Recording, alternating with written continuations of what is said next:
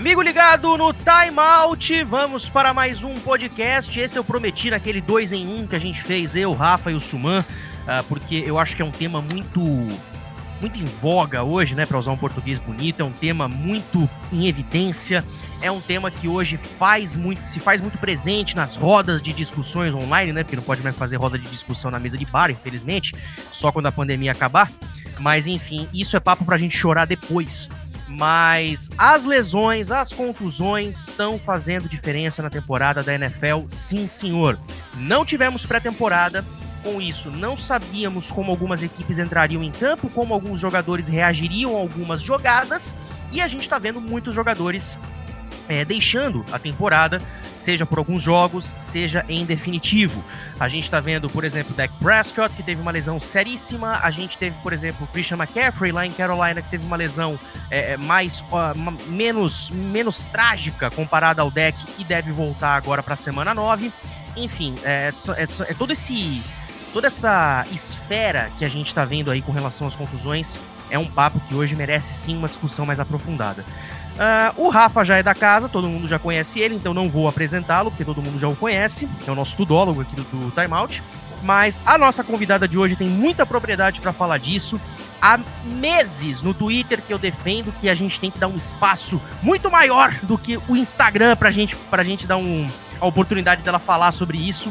É, tanto que eu defendo ela na ESPN junto com a gente, né? Porque se a, se a Globo tem a central do apito, a gente tem que ter o PS da NFL na ESPN. Fica a ideia aí, viu, chefia?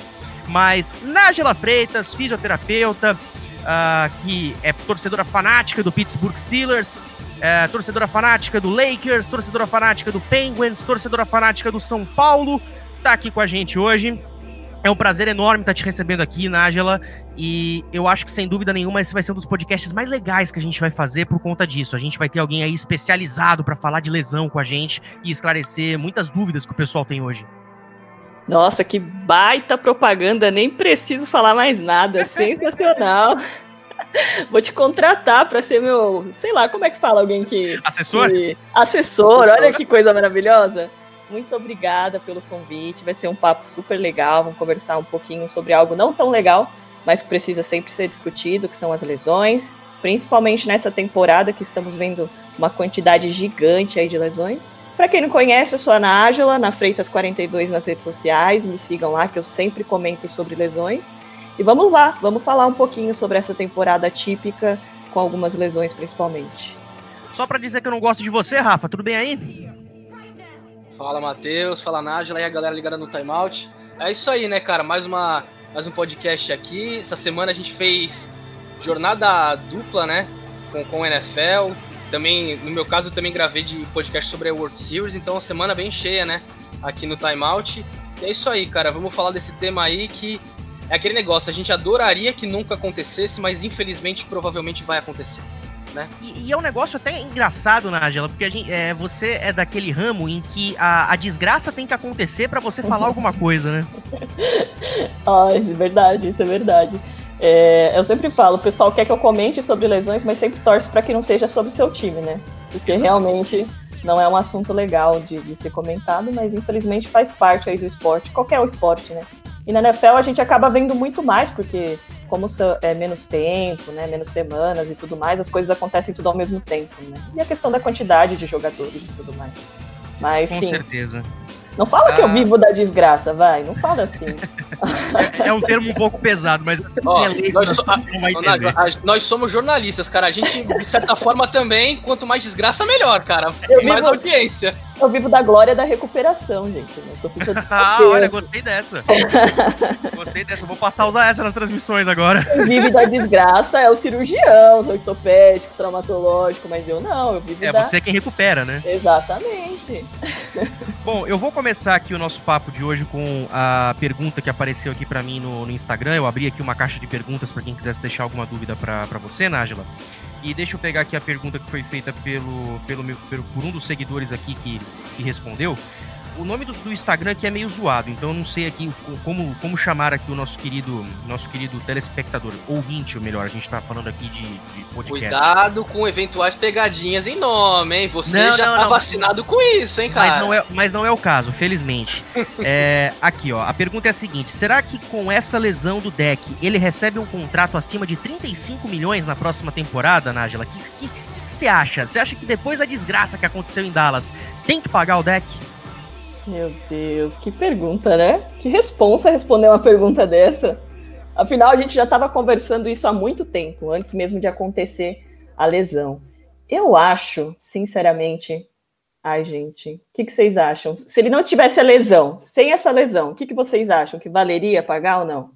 Sem a lesão. Sem, sem a lesão, não. Não valeria? Não.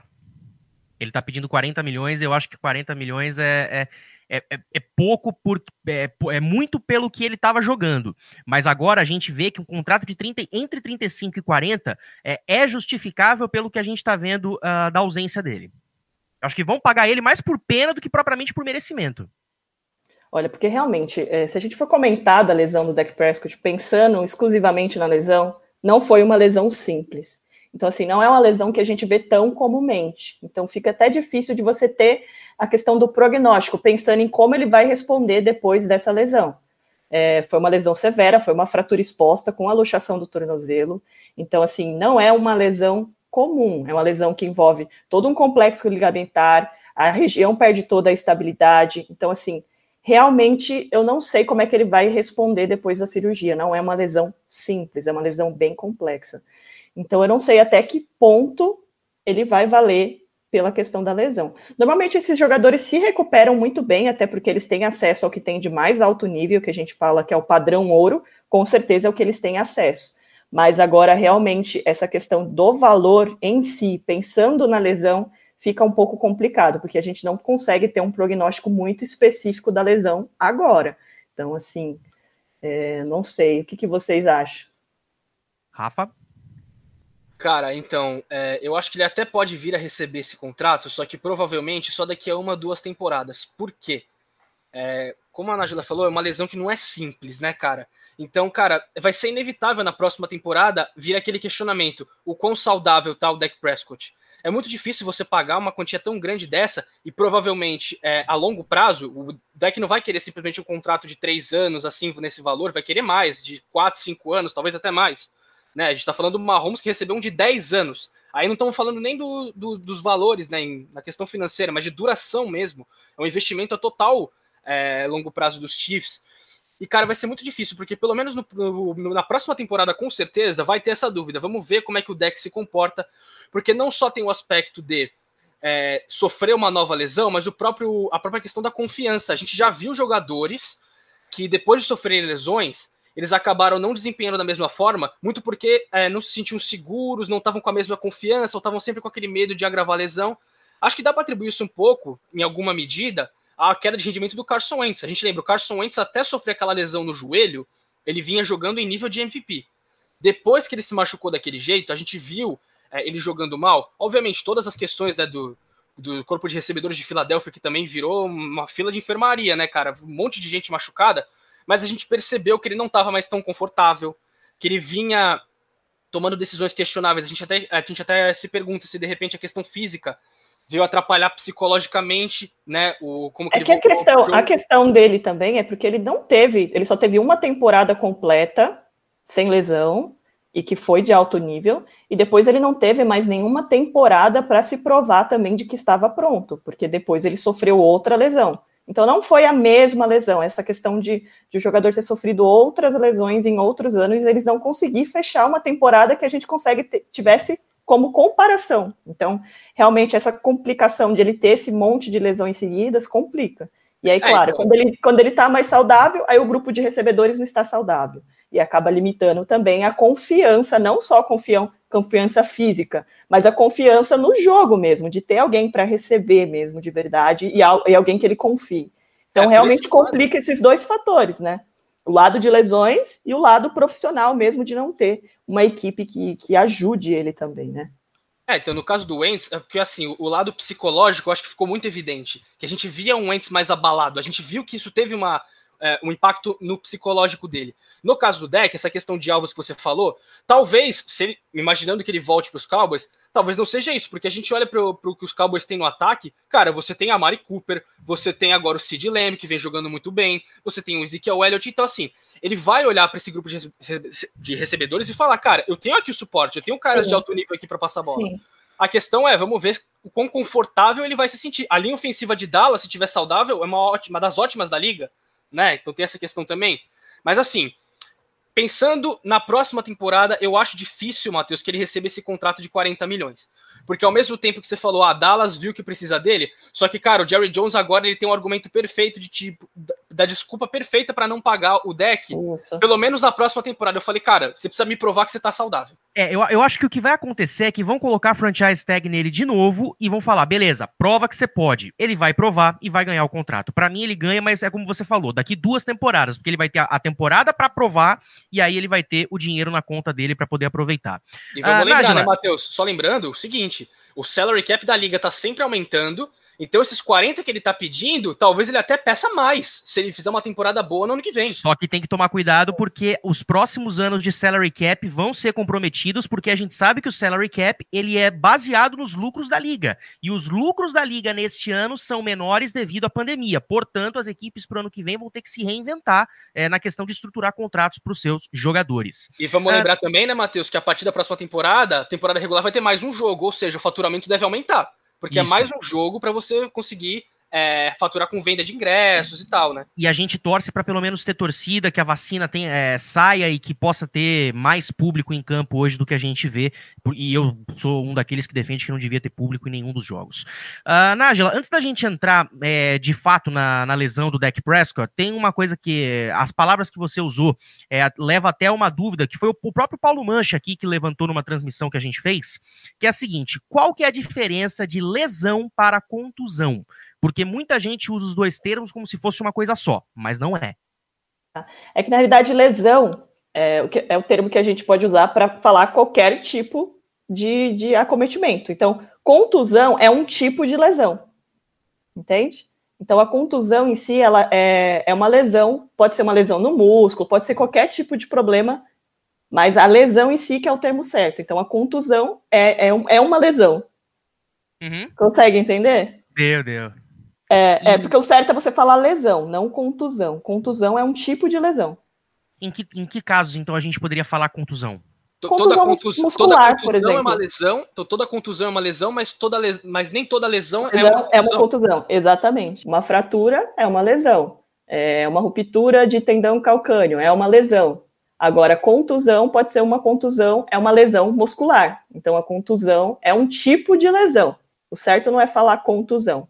O certo é você falar lesão. Tá aí então, viu, Paulo Mancha? Vamos ver se você consegue. Ah, não, eu acho que eu vou, eu vou, separar só esse trecho e vou mandar pro Paulo Mancha, que assim acho que ele não erra mais nas transmissões. Ele fica preocupado, ele pergunta para mim nos intervalos: oh, será que eu falei certo? Será que vão me corrigir e tal? Agora acho que ele vai acertar depois dessa explicação. É, na dúvida, só fala lesão, porque contusão é um tipo de lesão. Então, assim, é como se você fechasse um diagnóstico de uma lesão, por exemplo, uma contusão muscular. Então, certo é sempre falar lesão. Então, ah, uma lesão na coluna, uma lesão no tornozelo, porque aí você está falando de uma forma mais global. E aí, quando você for especificar o tipo de lesão, que você pode usar a palavra contusão. Tá esclarecido, fechado este parênteses. Agora voltamos para Dak Prescott. Uh, Nájila, explica pra gente o que foi essa grave lesão dele. Então, é primeiro que foi uma lesão, assim, visualmente muito forte, né? Então, até muitas pessoas me marcaram, tudo mais, porque realmente foi uma lesão bem forte visualmente. É, o jogador estava lá numa corridinha aí de nove jardas, por isso que eu não gosto que QB corra, Meu QB não corre, pelo amor de Deus. O fato do Big Ben correr umas duas jardas já faz qualquer um ter um ataque. Meu Deus do céu, meu Deus do céu, que nervoso que dá. Mas realmente, ele estava correndo ali uma corridinha de mais ou menos umas 9, 10 jardas e ele sofreu um teco. Foi mais ou menos ali seis minutos do terceiro período. E assim, na hora já deu para perceber, porque na hora você já viu que tinha é, o, a região já estava fora do, do movimento e da posição anatômica de um tornozelo normal. Então, já era evidente que tinha tido uma fratura, uma lesão mais severa ali. Depois foi diagnosticado realmente que houve fratura exposta. Então, a fratura exposta é quando o osso sai fora, tem o deslocamento e ele acaba saindo fora, é, extravasando a pele, digamos assim. Então, por isso que foi tão feia visualmente, porque teve essa fratura exposta. E aí também teve uma luxação, então o tornozelo saiu do lugar, saiu da região é, da articulação normal. Então, além da fratura, que foi uma fratura exposta, ele teve uma luxação também do tornozelo. Normalmente, quando se tem a luxação, muitos ligamentos podem se romper. E aí eu falo, esse é o principal. Quando se tem lesão ligamentar numa região tão complexa como o tornozelo, que é bem complicada. Por quê? Porque é difícil acesso até mesmo para procedimento cirúrgico. Então, é, pode ter vários ligamentos envolvidos ali, várias rupturas. Então, além de ele ter que corrigir uma fratura, ele tem que corrigir também as lesões ligamentares que normalmente estão associadas a esse tipo de fratura. É, quando tem essa luxação, é bem comum ter fratura junto, pelo menos ali da tíbia ou da fíbula, que são os dois ossos ali da perna.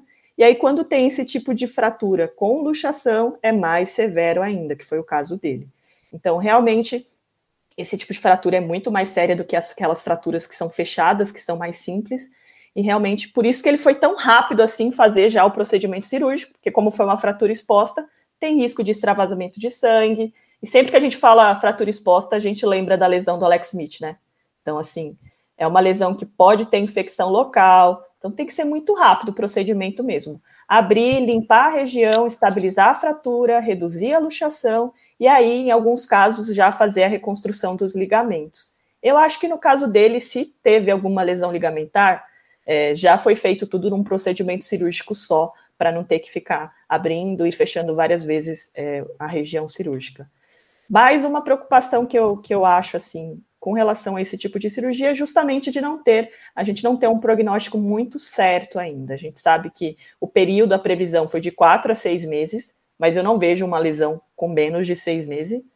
E também, uma coisa que eu falo muito na NFL é que eles nunca especificam muito a lesão. Então, assim, eu fico levantando algumas hipóteses pelo conhecimento que eu tenho na lesão. Mas era meu sonho de consumo, era eles falarem, assim, um diagnóstico, qual osso quebrou, qual ligamento rompeu, qual foi a lesão, porque a gente conseguiria ter é, mais especificamente. Mas, basicamente, foi isso. É uma lesão séria, de uma região articular muito complexa, então, realmente, a recuperação, a reabilitação leva bastante tempo. Ô, Nájila, posso fazer uma pergunta só rapidinho? Pode, é, se eu souber responder. Você falou nesse, dessa questão né, da, da gravidade da lesão.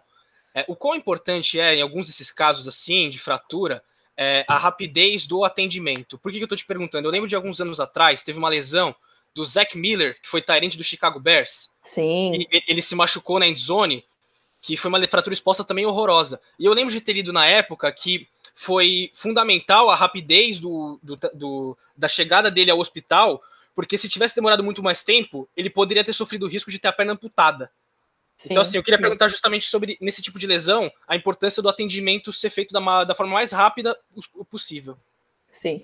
É que realmente, quando, igual eu falei, quando tem fratura exposta, o que acontece é que o osso ele sai e acaba perfurando os tecidos em volta. Então, acaba perfurando o músculo, muitas vezes perfura a pele. Então, quanto mais é, é, digamos que contato com o ambiente externo essa fratura, esse osso tem, mais risco de infecção local. Então, pode ter infecção na pele, infecção muscular, pode ter necrose, que é a morte tecidual local, justamente porque a gente esquece, eu acho que muita gente não sabe também, que o osso tem sangue dentro. Então, todo local que tem sangue pode sofrer uma hemorragia. Então, uma fratura exposta pode levar a uma hemorragia local também. Então, assim, é, é, essencial ter a conduta o mais rápido possível, nos casos mais graves tem que ser, bem, ser feito bem rápido, justamente pelo risco de amputação. Porque uma vez que aquela região tem é, necrose, tem morte, é muito difícil a recuperação depois dessa região, por, justamente por ser uma região muito é, irrigada. Então, É, por isso que tem essa necessidade de ser muito rápido, porque se tiver exposição, exposição, é, tipo o caso do Alex Smith, teve exposição óssea, foi uma fratura muito séria, e até na hora da limpeza da região, eles encontraram um pedaço de meia, para vocês terem noção. Então, realmente, é, a região ela foi infectada. Toda fratura exposta, o risco de infecção é altíssimo. Então, muitas vezes, quase 100% dos casos, eles já têm que tomar um antibiótico justamente pelo risco de infecção de fratura exposta. Claro, quanto mais exposta, mais risco de infecção. Então, precisa ter esse tratamento bem rápido mesmo para não ter risco de amputação, que é uma das piores é, situações para é, fratura exposta. Então a região Aliás, perde a vitalização mesmo, tem que ser bem rápido, bem rápido. Aliás, vai, vale a gente abrir um parênteses nesse caso do deck, porque a gente ficava muito, a gente pensava o seguinte, ah, pode ter sido a última vez que a gente viu o deck com a camisa do, do Dallas Cowboys. Será que o Jerry Jones vai dar atenção para ele? Tanto que o Des Bryant foi um dos que chegou no Twitter e falou: Ô JJ, dá uma atenção pro moleque.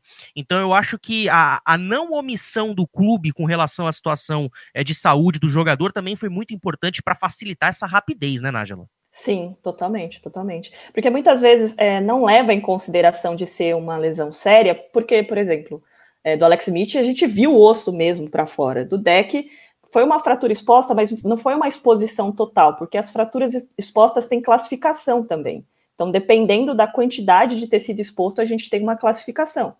Mas é, é realmente é essencial essa, essa atenção e esse atendimento rápido. É, até mesmo para reabilitação depois, porque se eu não faço uma cirurgia rápida, eu posso retardar a consolidação óssea e levar a outros problemas posteriores também. Então, é toda uma cadeia, tem que ser muito rápido o atendimento para esse tipo de fratura mesmo. E Rafa, agora falando sobre o impacto dentro de campo, é óbvio que eu acho que de todas essas lesões, a do deck é que tá mais é, é o que a gente mais está percebendo dentro de campo o a falta que ele faz. Porque o Andy Dalton, que a gente achava que seria um backup ok, não, não ofereceu nenhum, nenhuma, nenhuma estabilidade pro ataque de Dallas. E o Ben DiNucci, eu não preciso falar nada, a gente até brincou com na, na última transmissão que ele é muito bom de fazer os bagulhos dele de pacote office, mas dentro de campo, desculpa, é uma escolha de sétima rodada que foi jogado ali numa cova de leões, famintos ainda. Então, é, como é que você avalia o que, que o ataque de Dallas vai ter que fazer para ter um, um fim de temporada, uma segunda metade de temporada e um fim de temporada, pelo menos condigno com a grandeza do Dallas Cowboys. Cara, resumidamente, correr muito com a bola. Resumidamente é isso. Você já tem um cara, como você falou, que foi colocado na fogueira, né, cara, nessa situação é, de ser um, um calouro, draftado na sétima rodada, que precisou entrar como titular. Então é o seguinte, cara, tenta ao máximo tirar a pressão dele, tenta ao máximo tirar a bola das mãos dele, né? É lógico que você não, não, não tem que passar o jogo inteiro sem pedir para ele dar um passe. Claro que não, mas assim, facilita, tenta ser criativo com o playbook, faça passes curtos, em screen, entendeu? Não, é, não faz com que ele precise lançar 300 jardas para você ter uma chance de vencer o jogo. O, a peça fundamental a partir de agora nesse ataque de Dallas é o Ezekiel Elliott. Depende muito dele. Se ele, até porque, mesmo com o deck Prescott saudável, a gente sabe que essa já era a tônica do ataque de Dallas. Por que, que Dallas vinha tendo é, um início de temporada muito inconsistente, mesmo com o Prescott? Porque o Ezekiel Elliott não conseguia correr bem com a bola, é, o ataque de Dallas sofria fumbles, cometia muitos turnovers, e aí tinha que passar a maior parte dos jogos tendo que correr atrás do placar. Aí você Tanto esquece que... terrestre. Tanto que, uh, até a lesão, o Dak Prescott era o líder de jardas aéreas da NFL. E com Sim. certeza integraria esse top 5 até o fim da temporada por conta dessa inconsistência. É, o que a gente via até muitas pessoas falando que talvez ele estava fazendo valer o contrato que estava pedindo, justamente por conta dos números que ele estava apresentando na temporada, né? Então, é. foi um banho de água fria para ele também, essa lesão muito grande, porque ele, parecia que ele estava querendo se provar realmente o valor que ele estava cobrando, né? Aí, e a gente sabe, né, Matheus, nesse, nesses casos de times em que é, você passa muito tempo atrás do placar, o seu quarterback vai precisar né, é, lançar mais a bola. A gente lembra nos podcasts de abertura que a gente fez na temporada, a gente lembrou. Se você for pegar os cinco quarterbacks com mais jardas aéreas na temporada passada, nenhum deles foi para os playoffs. Teve James Winston, teve Jared Goff, né? Esses foram caras que não foram para os playoffs. Por quê? Porque o, ata o ataque não estava é, bem balanceado, o time ficava mu muitas situações atrás do placar, o quarterback tinha que fazer 50, 60 passes por jogo conseguia né, lançar 300, 350 jardas, mas não conseguia traduzir isso em vitórias, porque o time não era equilibrado. Né? Ou seja, é, essa inconsistência de Dallas ela já vem desde antes da, da, da lesão do Prescott. O que eu acho que muda? Com o Prescott, você tinha a perspectiva de que talvez, lançando a bola, pela consistência dele, que ele conseguisse de repente puxar viradas no quarto período, que ele conseguisse manter o time vivo. E aí a questão era: vamos tentar ficar longe dos erros. Porque se conseguir ficar longe dos erros, a gente tem uma chance muito melhor de vencer jogo, porque o nosso quarterback já é um cara com mais, com mais anos na liga, já tem personalidade, é um cara que é bom. Ninguém vai vir aqui falar que o Dak Prescott não é um quarterback bom. Ninguém vai vir falar isso, né? Então, assim, a sua chance crescia muito. E o problema é esse, cara. Você vai estar agora com um cara que vai estar numa situação completamente desfavorável, completamente desfavorável. Então, cara, a situação acabou sendo isso, né?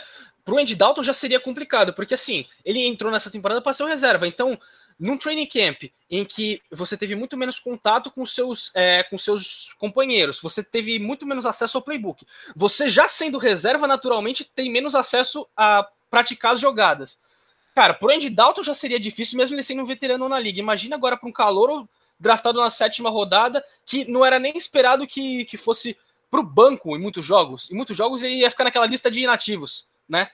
Mas, cara, ou seja, uma situação que só não tá mais desfavorável, mais desfavorável para Dallas, porque a divisão realmente é, cara, é a pior divisão disparada da liga em alguns anos, viu? é como a gente fala, é uma divisão inliderável. Ninguém quer liderar a NFC uhum. Leste.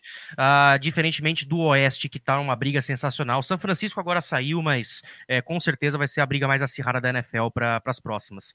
É, a gente ia falar também do, do Alex Smith, Nájila, porque você até detalhou uh, como foi essa, essa lesão, e, e, assim muitos até falavam, ah, ele correu risco de vida com essa lesão dele. Eu no começo achei um exagero, mas depois, é, assistindo o documentário, lendo as matérias, entendendo as explicações, realmente, ele correu risco de vida. Então, é, ver ele lançando uma bola de novo, quando, é, como foi contra o Rams, cara, eu acho que quem não se emocionou não tem coração, cara, sendo bem honesto. Sim, é verdade, é verdade. É, o da Alex Smith foi, foi um sonho de consumo, na realidade, porque fizeram um documentário sobre a lesão, né? Então, assim, realmente eles especificaram bastante, falaram sobre a lesão, sobre a gravidade da lesão, e aí as pessoas conseguiram entender mais ainda o porquê que ele correu tanto risco de vida assim com uma lesão tão, tão séria. Opa, vazou? Não, tranquilo, pode continuar. Tranquilo. Então, realmente, aí, aí, com o documentário as pessoas conseguiram ter noção real de que ele poderia ter morrido mesmo. Ele sofreu uma, uma, um choque séptico. A gente fala que só choque séptico é o pior que pode acontecer. É, normalmente o índice de mortalidade com um choque séptico é gigante, fora as outras disfunções que ele poderia ter devido a isso.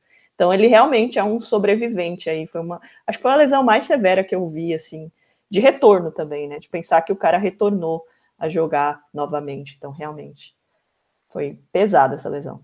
A tendência né, se o Smith responder bem, né, sequência de treinamento, se ele se portar bem, se ele tivesse é, se sentindo fisicamente recuperado mesmo, mesmo, aí acho que a tendência é ele ser o, o, titular mesmo, porque o Kyle Allen é um cara que chegou para ser reserva, é um cara que não é um cara que você espera que seja o seu quarterback, e o Dwayne Haskins está no segundo ano na liga, só que, cara, ele não mostrou ainda que é o que pode ser o futuro da franquia.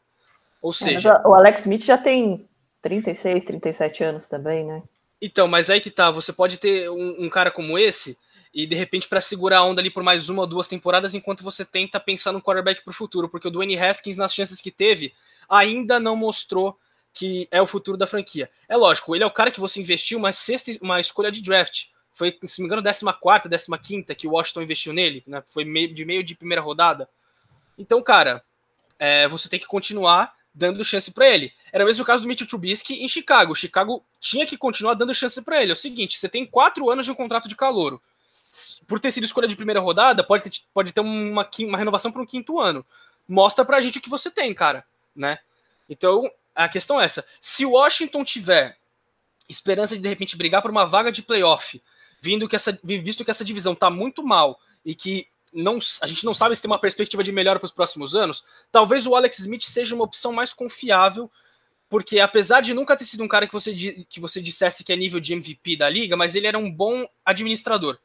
Ele era um cara que ia cuidar da bola, não ia cometer turnovers, ele não ia ser o motivo pelo qual você perdeu o jogo, né? Então, assim, é, é uma questão para Washington ver para a próxima temporada. Por enquanto, cara, Washington tá indo com o Kyle Allen, tá empurrando com o que dá para fazer.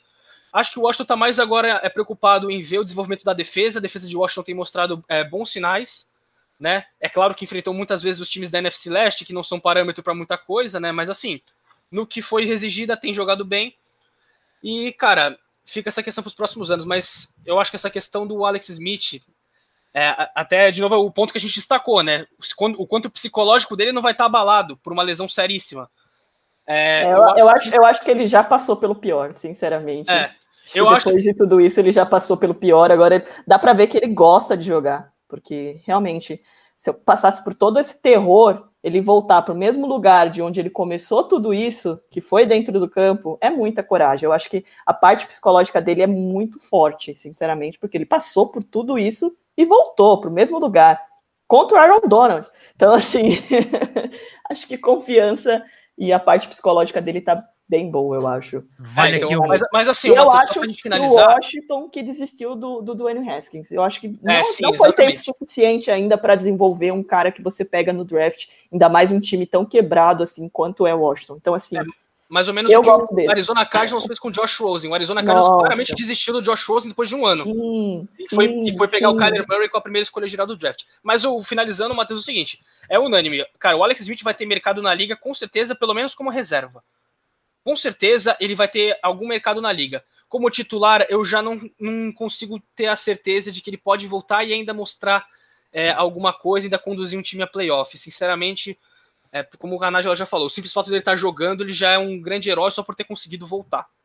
E olha, não duvido que essa superação daqui a alguns anos possa levar ele ao Hall da Fama eu não duvido que a história de superação, mais os anos que ele teve legais em São Francisco, é, façam a liga pensar: esse cara merece. Eu acho que ele vai ter a jaqueta de Hall da Fama. Uh, a gente continua na divisão leste da, da NFC, porque se no lado de Dallas a gente perdeu o Dak Prescott, que era a tônica do jogo aéreo, em Nova York, a gente perdeu o Saquon Barkley, que é a tônica do jogo terrestre. E vamos ser sinceros, o Daniel Jones é um dos quarterbacks mais irresponsáveis da liga. Uh, a gente até brinca muito com, com isso, mas de fato ele, ele é ainda muito irresponsável. Inconsequente, é, um raciocínio... acho que é a palavra, né? É, acho que inconsequente né? é uma boa palavra de fato. É, ele tem um raciocínio muito lento ainda para algumas jogadas, isso faz com que ele perca jogos, como foi o Monday Night contra a Tampa. E aí eu pergunto para você, Nájila, essa, essa lesão do, que o Saquon Barkley teve foi a tradicional, o tradicional rompimento de, de ligamento cruzado anterior. Então, o que, que você tem a dizer sobre essa lesão, é, em específico, do Saquon Barkley, que está agora desfalcando o Giants? É, eu acho que lesão de ligamento cruzado anterior é uma das que a gente mais ouve. E eu acho que é a dos que os ouvintes mais, mais têm é, esclarecimento sobre, que realmente é, o ligamento cruzado anterior é, ele é um dos principais dos ligamentos estabilizadores ali do joelho. Ele justamente evita que o osso da perna se desloque pelo osso do, do da coxa, né, que é o fêmur. Então ele é um tecido muito fibroso, é, extremamente importante ali na estabilização e foi um dos do e é sem dúvida uma das lesões mais preocupantes aí para esses jogadores, e essa temporada está sendo bem, bem, bem comum esse tipo de lesão. É, principalmente aí nas, nas, primeiras semanas. Eu acho que essa semana, essa última semana foi a semana 8, 8. né? Foi a única semana que não teve ainda ruptura de, de LCA. Então, essa temporada a gente já tem 29 jogadores com ruptura, e claro, do Saquon Barkley é um jogador extremamente importante, mas tivemos o Odell com esse mesmo tipo de lesão, o Nick Bossa com esse mesmo tipo de lesão, por que não Devin Bush também, vou comentar, né, com esse mesmo tipo de lesão. Então, é, sem dúvida, foi um dos, é uma das lesões que, que, mais tem acontecido aí. E aí eu te faço uma pergunta que foi até feita no Twitter, quando é, eu falei para o pessoal participar com a gente. Eles, per, eles perguntaram, Matheus, é, pergunta para ela o quão ah, importante foi para esse agravamento de contusões a ausência da pré-temporada. Sim, é uma das coisas que até a gente comenta bastante, que esses tipos de lesões ligamentares acontecem muito na pré-temporada, acontecem muito nos jogos da pré-temporada. Então, nessas primeiras quatro semanas da temporada regular, já que a gente não teve uma temporada, uma pré-temporada típica igual às outras, ela realmente teve um aumento justamente é, por conta da questão da preparação física, e aí entram vários fatores, na realidade. Eu acho que LCA, é, para falar a verdade, é, não tem tanta correlação, eu diria, com a preparação. Por quê? Porque a maioria das lesões de LCA são sem contato. Vocês já, já devem ter percebido.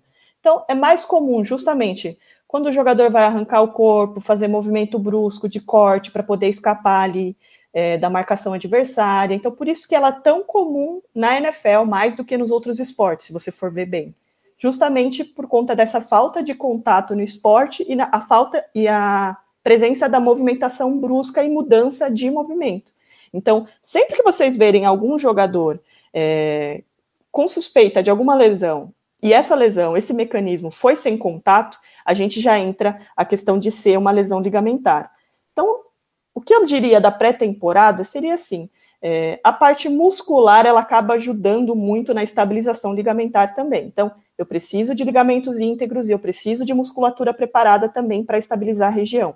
Eu preciso ter esse equilíbrio de diversas forças, tanto da parte ligamentar quanto muscular. Então, se eu não tenho uma preparação 100% ou uma preparação mais próxima disso, as lesões podem acontecer mais. Acho que até a gente pode comentar da temporada de 2011, que foi a temporada do, do lockout, que realmente eles não tiveram uma pré-temporada é, típica. E aí teve um aumento de lesões ligamentares devido a isso também.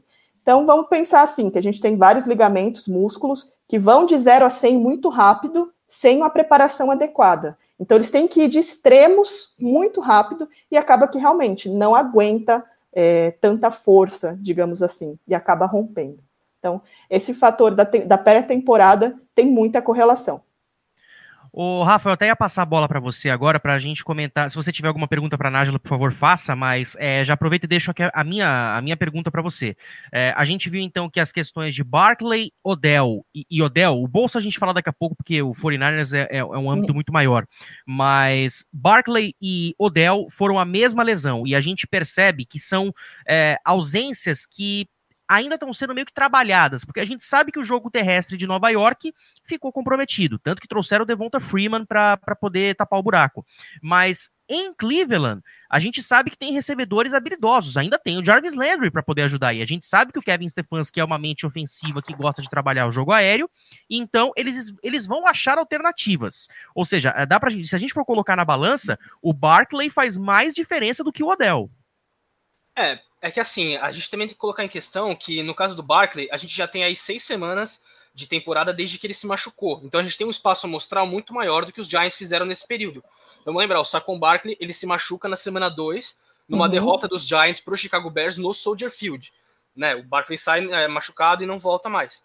O Odell Beckham Jr. se machucou há duas semanas atrás. É, né? semana 7. Então, e o que, que a gente tem de Cleveland desde, desde que ele se machucou? Ele se machuca no início do jogo, né? É, o Baker Mayfield já tinha lançado uma interceptação na, na, na, partida, aliás, ele lançou uma interceptação no primeiro drive, e depois. E da... que foi justamente nessa interceptação que o Odell machucou. Exatamente, foi na, na, na, jogada. E aí depois a gente viu um Baker Mayfield se comportando muito bem, Cleveland ganha a partida contra Cincinnati, né, com o Baker Mayfield lançando cinco TDs, a gente inclusive elegeu ele como um dos destaques daquela, daquela rodada, né? Mas, cara, a gente só tem esse, essa continuação desse jogo contra Cincinnati e o jogo da semana passada contra o Las Vegas Raiders, que foi um jogo muito estranho, para dizer o mínimo, né? Que o Cleveland Browns só anotou seis pontos naquela partida. Então a gente ainda precisa ver, é, por mais alguns jogos, como que Cleveland se adapta a isso. Eu acho que dá? Acho, porque o Cleveland Browns é uma equipe que oferece muito mais armas para você tentar suprir a ausência do Odell do que propriamente o New York Giants. Vamos lembrar também que o Baker Mayfield vinha sendo inconsistente e a maior parte das interceptações que ele lançava eram na, em passes na direção do Odell Beckham Jr. Né? Então era uma questão: será que o, Baker, o Baker conseguia se comportar de forma diferente sem, é, sem o Odell no, no time? Eu ainda acho muito cedo. Acho que a gente precisa de mais uns dois, três jogos ainda para ter uma certeza do potencial ofensivo do ataque de Cleveland.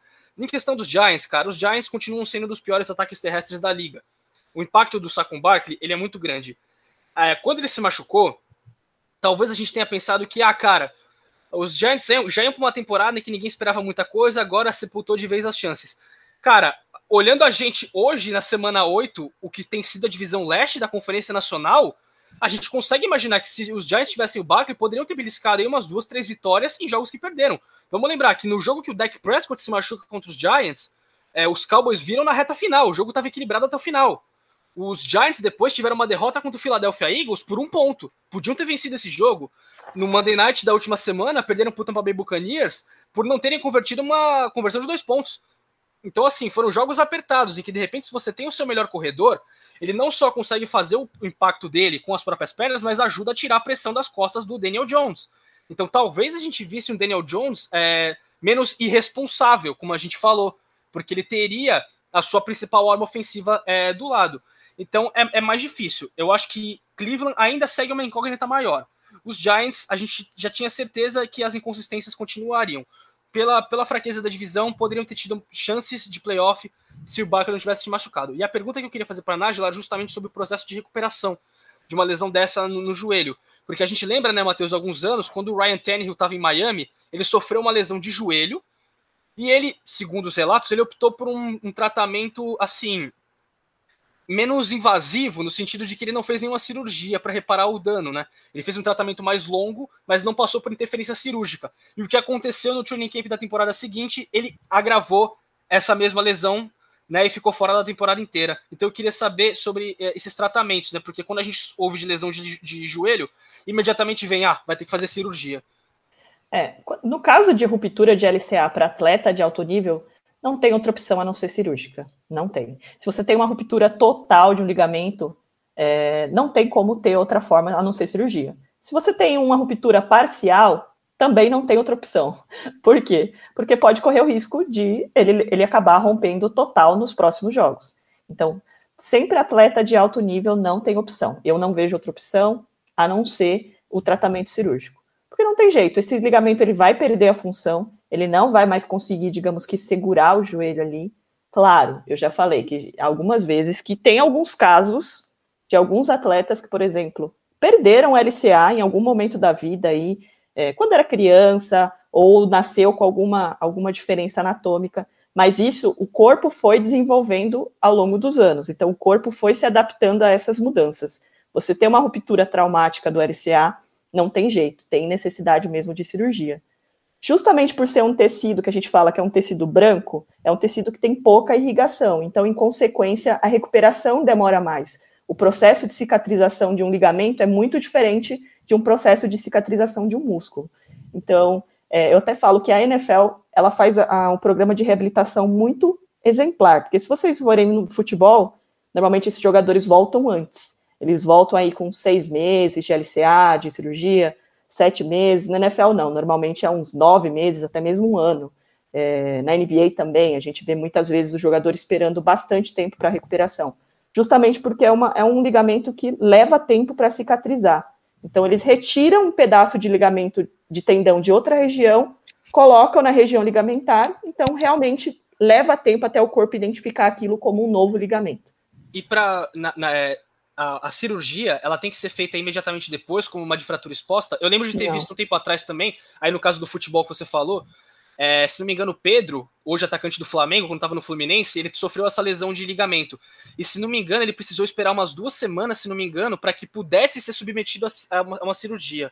Mas eu é, não consegui entender muito bem esse, esse, esse sim, sim. Esse, esse, foi o caso do, do Sacon Barkley também. Ele fez a. Ele, ele teoricamente vai fazer cirurgia depois de 40 dias.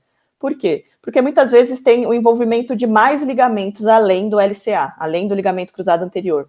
Pode ter envolvimento do meniscos, que são os discos que ficam entre os joelhos, pode ter envolvimento do ligamento colateral medial ou do ligamento colateral lateral, que são os outros ligamentos estabilizadores. Então, muitas vezes eles deixam reduzir o inchaço, justamente para que com o exame de imagem você consiga identificar quais foram os ligamentos que foram acometidos, para você fazer uma cirurgia só. Então, assim, muitas vezes precisa fazer cirurgia do LCM junto com LCA, tem que fazer uma raspagem do menisco junto com LCA. Então, muitas vezes espera um tempo quando tem muito inchaço. Quando é, a gente fala o LCA puro, rompe só o LCA, eles fazem a cirurgia mais rápido justamente para voltar mais rápido. Mas em casos que tem envolvimento de mais ligamentos, eles esperam um tempo para ter certeza de quais estruturas vão ter que passar pelo procedimento cirúrgico. Ô, Nájila, é uma, uma dúvida também que, que me surgiu aqui. Eu lembro que quando o Devin Bush se machucou, é, você, de forma clubista até, mas me despertou esse, essa dúvida. É, toda vez que tem uma lesão que a gente acha que vai ser LCA, você sempre fala: tomara a Deus que seja é, ligamento colateral ou ligamento lateral. É, Para quem está ouvindo a gente aqui, esclarece essa dúvida. Quais são as diferenças principais desses três tipos de ligamento é, e quanto tempo se estima para uma recuperação de cada um deles? Então, vamos lá. O LCA normalmente é o mais severo, porque é um ligamento muito importante. Então, por exemplo, se eu tenho um joelho, e esse joelho ele, ele faz um movimento de rotação, ligamento cruzado anterior. Então, ele é um dos ligamentos principais entre o ligamento cruzado anterior e tem o ligamento cruzado posterior, que é outro ligamento que é um pouco mais grosso e mais difícil de romper. Pode ver que é mais difícil você ver ruptura de LCP, porque ele é um ligamento mais rígido, então ele não consegue, não rompe tão fácil quanto o LCA. O ligamento colateral medial e ligamento colateral lateral, eles são mais simples porque eles têm menos funções do que o LCA. Então eles são mais simples de recuperar. Claro, depende do grau também. Depende muito se é um grau 1, se é um grau 2 ou grau 3. Então, quanto maior o grau, mais severo é. Mas aqui LCA é fim de temporada, não tem o que fazer normalmente. Agora, quando você tem LCM, você pode ter aí um grau 1, que pode levar de duas a quatro semanas. Então, te dá um prognóstico um pouco melhor do que a ruptura de LCA. LCA a gente já sabe que é um pesadelo, não tem jeito. Quando tem ruptura de LCA, em consequência, é fim de temporada. Então, por isso que eu sempre torço para que seja um LCM, porque o LCM ele tem uma função secundária do LCA acho que para ficar mais claro, ele tem uma função meio que auxiliar. Então, se eu tenho a ruptura do LCM, eu tenho o LCA ainda para fazer o principal, a principal função. Então, por isso que eu sempre torço para que sejam os colaterais e não os cruzados, porque os cruzados têm mais função. Nesses casos, também precisa de cirurgia, ou Nájila? Desses mais simples assim, ou, ou é normalmente, cicatriza normalmente? Cicatriza normalmente. Normalmente, quando é bem simples, não tem necessidade de cirurgia, não. Só mais em rupturas totais mesmo. Agora vamos avançar aqui. É, agora vamos ser um pouquinho mais clubistas. Eu sei que, é, assim, ele não estava preparado aqui para nossa discussão, mas eu sei que a Nájila ela está preparada para isso porque é do time dela. Mas do seu lado nós temos o Devin Bush, do meu lado nós temos o Von Miller. Daqui a pouco você fala especificamente sobre as contusões, mas Rafa, é uma ausência não tão sentida quanto o pessoal achou que seria, hein? Então, cara, no caso a diferença entre os dois é que é o seguinte: Pittsburgh, você olha nessa defesa, ela tem, cara, tem um milhão de peças ali que podem entrar. É uma defesa com muito talento, tem muitos caras bons. A gente olha para esse front seven, a gente fala, cara, esse front seven é assustador. Né? A gente até tava no último podcast é, recapitulando a rodada, a gente até comentou. Você teve. É, foram quatro sacks em cima do Lamar Jackson, que é um cara bastante móvel.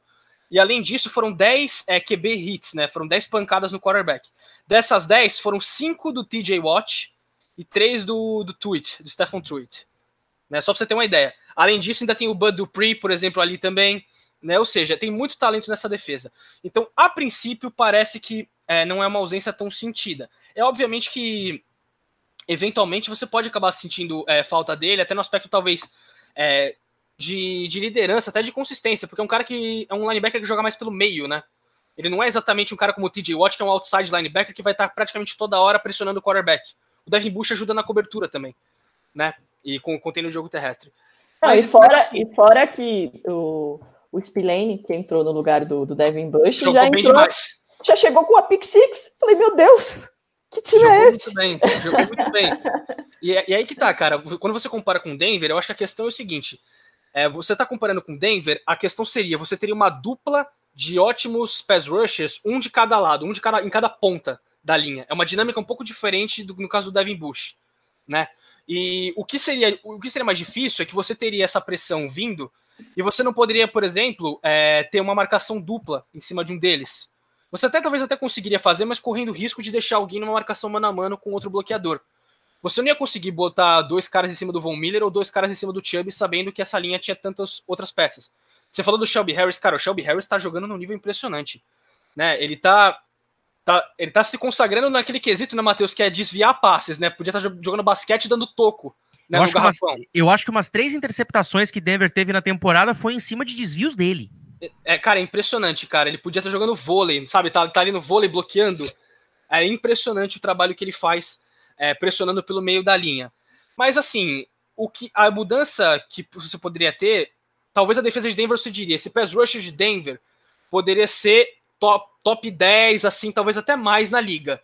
Nesse caso, a defesa de Denver, a gente pega os números dela, ela tá ali na metade da tabela em termos de jardas, né? Tá ali entre 15 e 16 contra, em jardas por jogo, em jardas contra o jogo aéreo, em jardas contra o jogo terrestre, em pontos por jogo, ou seja, ela tem sido mediana, ela tem jogado bem, como você tem falado, em alguns jogos até melhor do que em outros. Mas é aquele negócio, cara, o Von Miller, a gente não pode é, é, desmerecer o impacto que ele teria. A gente tá falando de um cara que foi MVP de Super Bowl Um cara que foi a é, segunda escolha geral do, do draft, né, em 2011. É, é, impressionante o impacto que ele tem. E aquele negócio, ele é um pass rusher tão bom que o impacto que ele tem na pressão afeta inclusive o trabalho da secundária, porque o QB fica mais desconfortável. Então, por tabela, você consegue até ajudar os caras que estão na marcação, né, defendendo o campo. Então, são dinâmicas diferentes, né? Eu acho que os Steelers devem sentir menos a falta do Devin Bush, porque eu não vejo a defesa caindo tanto de nível quanto uma queda de nível que o Von Miller representa para a é, defesa de Denver. E agora, e agora a Jets nos, nos deu um presente, né? É, Andrew então, Williams. o Andrew Williams é o cara mais feliz da história da humanidade, cara. Nossa, ele aquela, sai do pior time da liga e vai pro melhor. Do inferno ao a, céu, literalmente. Não, a, aquela foto dele com o uniforme pedindo táxi em Nova York, gente, aquilo é a prova, aquilo é a prova de que, meu Deus, me tirem daqui. Eu não eu quero comparei, mais ficar aqui. Eu comparei, né, Matheus, no nosso grupo, uma situação que aconteceu ao contrário, é, em 2015, se não me engano, com o Jamie Collins. Jamie Collins estava jogando nos Patriots em 2015 e ele vinha jogando muito, só que New England tinha uma questão. Na é, eventual na, na, free agency seguinte, o time tinha muitos caras para renovar da defesa e, óbvio, não ia dar para pagar todo mundo. Você tinha pelo menos Dante Hightower, Chandler Jones e o Jamie Collins para pagar depois daquela temporada. Então o New England, inclusive, trocou o Chandler Jones com o Arizona e o Jamie Collins com o Cleveland Browns. Ou seja, o Jamie Collins foi dormir e estava no melhor time da liga. Ele acordou e estava no pior. Foi aquela época que o Cleveland Browns estava complicado. Para você ver como algumas coisas são bem impactantes nesse caso, né? Mas tá aí esclarecido. E, Nájila, você tem alguma coisa para falar sobre esse assunto ainda? Eu acho que só para complementar que realmente a lesão do, do Von Miller foi muito sentida e foi uma lesão bem comum, né? Na, na, quando saiu até o diagnóstico que foi uma luxação lá do tendão peroneal, é, eu, eu, praticamente acho que eu nunca vi nenhum jogador da NFL com esse tipo de lesão. Não me lembro de nenhum com, com lesão nesse tipo de, de desse, desse, tipo de região, que são os músculos fibulares. Tem coisas que eu falo que na minha cabeça é tão óbvio que vocês estão fazendo uma cara de o que, que a Nájula tá falando, que aí eu fico, mano, será que eu tô viajando já falando muita coisa? É até mas... ótimo que você esteja falando isso, porque assim desperta muita pergunta na gente. eu tô vendo, tô vendo. Não, mas aqui é realmente foi uma lesão bem comum, até estudei quando saiu realmente, porque foi uma lesão bem comum, é, mas tem tudo aí para voltar, né, 100% aí. Eu não gosto, eu sou. Lesões da região de tornozelo, elas são muito complicadinhas de, de reabilitar, mas vamos ver, vamos ver como é que vai ser. Qual Você que... diria, então, ou, ou, é, então sei, acho que a gente ia perguntar a mesma coisa, Matheus. Qual que é a mais grave, se é de joelho ou é de tornozelo? Porque eu lembro de ter visto, é, é que assim, é outro esporte, né? Mas talvez no basquete, a lesão no tendão de Aquiles, ela seja mais, ela afete mais, porque o jogador de basquete a toda hora ele tá pulando e ele precisa da, é, que o tornozelo esteja bem para aterrissar né? Sim. Eu lembro, por exemplo, o Kobe Bryant, no fim de carreira dele, ele sofre uma lesão no tendão de Aquiles, e aí é praticamente o fim da carreira dele, porque ele não consegue mais jogar da mesma forma que ele, que ele jogava antes. O Anderson Sim. Varejão, na melhor fase da carreira dele na NBA, ele também sofre uma lesão de tendão de Aquiles, e é justamente quando ele começa a diminuir um pouco o ritmo. Né? Então me parece que a lesão de tendão de Aquiles ela deixa mais sequelas em atletas, né? É, então, isso que é o, o legal, vou falar entre aspas, né? Para não acharem que eu. Isso que é o legal de você ter a visão profissional junto com a visão de quem assiste e gosta de esporte. O tipo de lesão mais severa depende muito do tipo de jogador, do tipo de esporte, da posição do jogador. Então, tudo isso interfere. Eu posso dizer que existe um tipo específico de lesão mais severa para cada posição. Então, a gente teria que realmente destrinchar isso posição por posição mesmo. Então, por exemplo, se fosse pensar no, no Prescott, é, ele teve uma lesão no tornozelo. Seria pior, por exemplo, se ele tivesse tido uma lesão no ombro. Por quê? Porque ele é QB. Então a gente consegue ir correlacionando realmente a severidade conforme a posição. Jogadores de defesa têm muita lesão no joelho, se vocês observarem. Então, realmente por quê? Porque essa questão de ter que frear o movimento, travar o jogador, eles não, não conseguem planejar muito o movimento antes de executar, vai conforme a resposta do adversário. Então, isso que é legal de você observar é, as lesões, porque depende muito de cada posição. Então, cada posição requer um ligamento, requer uma estrutura melhor. A gente lembra, né, Matheus, ano passado, quando o Big Ben se machuca, o tratamento que ele, que ele apela, né, foi uma lesão no cotovelo, é justamente a cirurgia Tommy John, que é rotineiramente usada em jogadores de beisebol, sobretudo arremessadores. Porque Sim. a gente sempre fala, o movimento que um arremessador utiliza, ele não é natural do corpo humano e ele é muito agressivo, principalmente ao ombro Sim. e ao cotovelo né? É, só que do Big Bang até hoje, na realidade, não foi dito se foi Tommy John ou não. É, eu acho que eu acho que foi uma Tommy John um pouco diferente, mas eles querem esconder justamente para não trazer isso de nossa, ele fez uma, uma, uma, cirurgia de Tommy John. Até hoje eles não falaram se foi uma cirurgia de Tommy John, eles falam que foi nos tendões extensores, mas não falam que foi Tommy John. É, acho que pela questão da, da, de ser meio grave. E fora que tem isso, gente. Vocês sabiam que normalmente os jogadores, depois de Tommy John, eles voltam mais fortes? Eles têm Sim. um resultado melhor após a cirurgia? Justamente Sim, mas... porque, pensa, o Big Ben ele já estava com os tendões ali esfacelados, vamos dizer assim, há bastante tempo. Ele sentia aquela dor no cotovelo há muito tempo. Então ele estava sempre jogando com incômodo. Agora ele fez cirurgia. Esse incômodo não vai estar mais presente. Então, é, até falam que realmente após essa cirurgia, os jogadores voltam melhor no beisebol. E talvez seja isso também. Por isso que o Big Ben é o melhor QB da liga hoje. É, então tem matérias né, da, da, imprensa americana. Olha o clubismo detectado aqui, é rapaz. É, rapid, rapidinho, Matheus. Tem matérias da, da, da, imprensa americana justamente disso, porque é, a cirurgia, eu não lembro exatamente como, qual era a forma de tratamento, mas ela envolvia você fazer dois buracos no, no, no osso, Isso. e aí você meio que amarrava. E aí, de uma certa forma, o ligamento ficava até mais elástico, vamos dizer assim. Então, mesmo quando você tem movimentos mais agressivos, por você ter essa folga por causa do elástico, o movimento ele absorve com muito menos violência, vamos dizer assim, ele não impacta tanto, porque essa elasticidade ela ajuda na hora de você absorver né, o movimento. Sim, e até no beisebol tem até uma polêmica envolvendo isso, que muitos é, jogadores ainda muito jovens estavam fazendo essa cirurgia sem necessidade, justamente é, para garantir que tinha um braço mais forte. Então, eu li vários artigos sobre isso, de que tinha vários envolvimentos de de jogadores muito jovens, com 16, 17 anos, já fazendo a cirurgia de Tommy John sem necessidade, para vocês terem ideia de como esporte de alto nível não é saudável, né? Olha, eu tenho certeza que o Matheus Ornelas, nosso querido menino Ornelas, vai estar tá escutando esse podcast e vai com certeza me encher o saco para falar: Matheus, traz a Nájila de volta para a gente fazer um podcast de MLB. E Calma, vale. Até porque a gente pode lembrando, cara, pessoa que não sabe, nos Estados Unidos, é, para garotos, né, que estão começando ali como crianças, só é permitido você lançar bolas de efeito a partir de uma certa idade. Porque é, a, a, dinâmica de uma bola de, de, curva, por exemplo, de um slider, ela é tão agressiva exatamente ao cotovelo que o seu braço não está maduro ainda para sustentar aquilo. Então é proibido você arremessar bolas de curva até você atingir uma certa maturidade, uma certa idade. Sim, até pela questão óssea, né? Então, assim, o, os jogadores ainda muito jovens, crianças, enfim, a parte óssea ainda não está desenvolvida e os ligamentos eles ficam fixos no osso, então corre risco mesmo de ter alguma que a gente fala fratura por avulsão, é justamente esse ligamento estourar junto com o osso. Então, é, realmente, e é uma mecânica que não é nada fisiológica, então realmente é complicada essa situação. Bom, agora a gente a gente deu uma passadinha no, no, no, nosso PS da NFL, a gente deu uma passadinha no quarto do Von Miller, demos uma passadinha no quarto do Bush, no quarto do, do Odell, no quarto do Barkley, enfim, a gente visitou alguns quartos, mas agora tá na hora da gente ir pra enfermaria.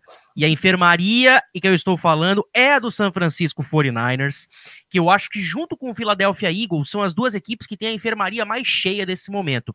Mas com certeza, a, os nomes da enfermaria de São Francisco são nomes muito pesados. A gente está falando de Dee Ford, uh, a gente está falando de Richard Sherman, a gente está falando de Nick Bolsa, a gente está falando de George Kittle, Jimmy Garoppolo, Olha o peso dos nomes que eu tô falando agora, gente. Nomes que jogaram o Super Bowl na, na última temporada. Então, Nájila, o que, que a gente tem para falar dessa enfermaria gigante de São Francisco? No Twitter, vocês sabem que eu sou lesionados, né? Sim. Falaram para eu mudar para Lesioniners. Lesioniners, eu li isso hoje. sensacional. Eu achei sensacional. Então, acho que para começar, é, São Francisco 49ers teve três jogadores já com ruptura de LCA, que, que a gente já conversou, da severidade desse tipo de lesão. Foi o Salomon Thomas, o Nick Bossa e o Jalen Hurd também, já na pré-temporada.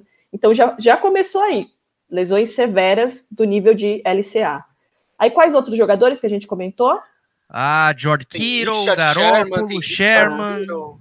É, o George Kittle, na realidade, ele já vinha sofrendo lesão desde a primeira semana, quando ele sofreu aquela lesão no joelho, foi uma pancada que ele teve que foi bem feia, não sei se vocês lembram.